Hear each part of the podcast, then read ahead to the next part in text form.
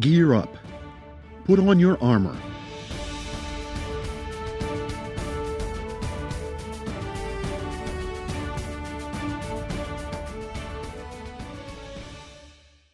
Put on the whole armor of God, that you may be able to stand against the wiles of the devil.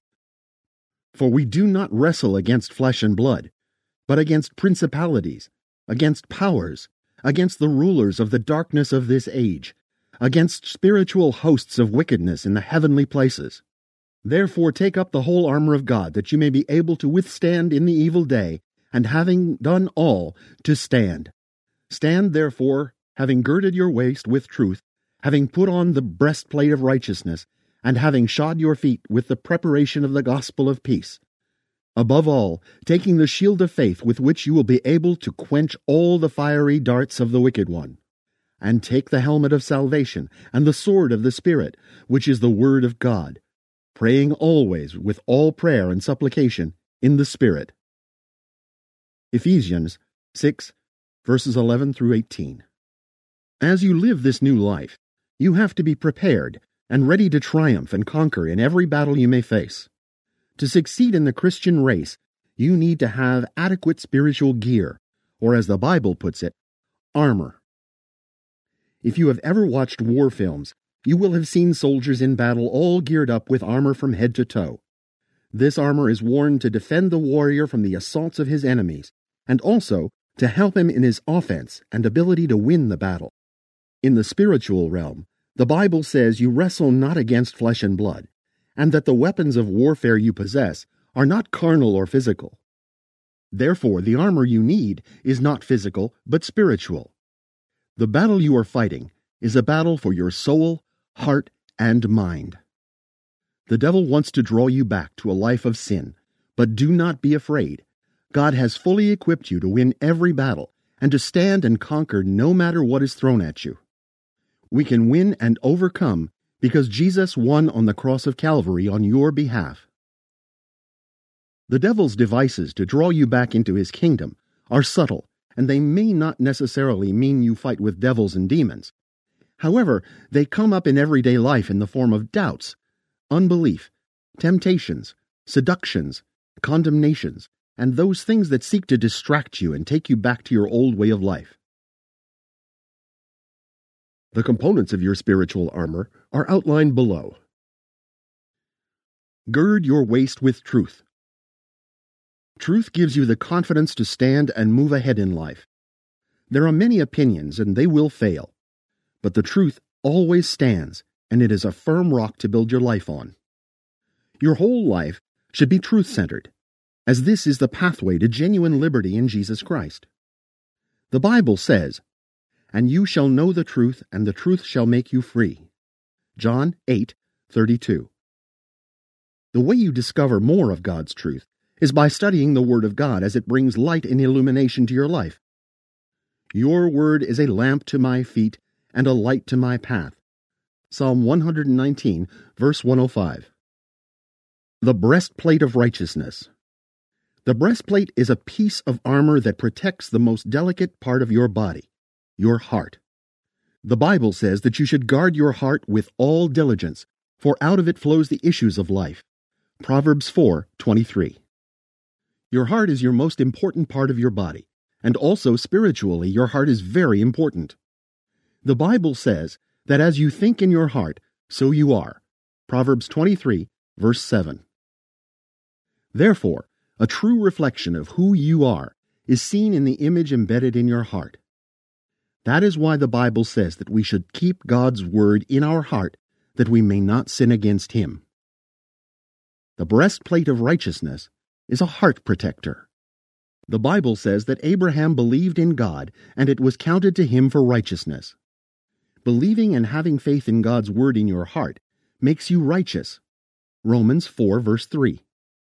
You need to preserve this knowledge that you are the righteousness of God in Christ Jesus as it is your protection and security. The Bible exhorts you to put on the armor. This means that you must deliberately put on the breastplate of righteousness so that you may guard your heart. Shod your feet with the preparation of the gospel. You need to be ready to share your faith with others. One of the ways to establish your faith is to declare it, and by doing so, join the great army of God in establishing God's kingdom in the hearts and lives of men. Kingdom advancement is at the heart of God. The gospel is powerful. It changes the life of the listener and the preacher as well, as you become accountable to your words. God desires that you be ready to share your faith in Jesus and his life changing power with others, and be willing to go wherever he sends you to and do whatever he tells you to do. Don't worry about what to say or how to say it. God will give you words, power, and boldness to declare his words, and you learn more about sharing the gospel later in this book. The Shield of Faith You need faith to overcome and live a life with God. The devil seeks to attack your faith in God through many ways.